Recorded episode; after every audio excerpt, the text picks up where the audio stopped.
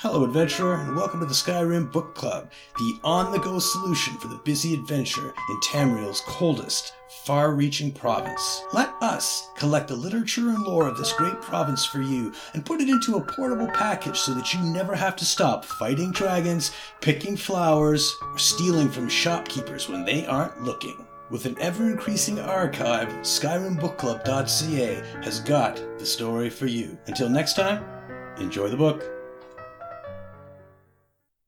Kinlord Rilis and the Mages Guild by High Incunabulist Velaste of the Mages Guild. Essay dispelling common misconceptions surrounding the formation of the Mages Guild. As a member in high standing, I feel it necessary to explain and extirpate the notion that Kinlord Rilis XII is somehow a founder of the Mages Guild. The common folk believe that the Kinlord, in the days before his cruelty and sadism became well known, brokered a deal that reined in dangerous mages and somehow put binders in place to keep the commonality safe. This is simply not the case.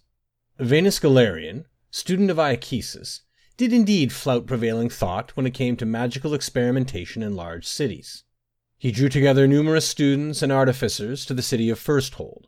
For the first time, he sought to prove the benefit of spellcasters working in close proximity, not for a mighty ritual, but for study experimentation, and a sense of camaraderie. This simple premise so terrified the people of Firsthold that they turned to their ruler, Kinlord Rilis XII. Now known by many less polite titles, Rilis was first and foremost a political animal. He saw in Galerion's Folly, as it was known at the time, a chance to play the mages and common folk off against each other. The much speculated upon Charter Conclave brought together Rilis, Iachesis, Galerion, and other notables from across the Isles and the Psijic Order. By common agreement, it is true, no records were kept of that meeting. But mark my words here, adept. Rilis allowed the meeting, allowed Galerion to do what he did, to further his own ends. In retrospect, of course, the legacy of Artaeum is the proud heritage of the new Mages Guild. We now boldly gather together under the Guild banner, and will no doubt do so for many centuries to come. Just let it be remembered Rilis XII was a dangerous Mer. Even at the time of the conclave, he trafficked with dark powers and made pacts with Daedra.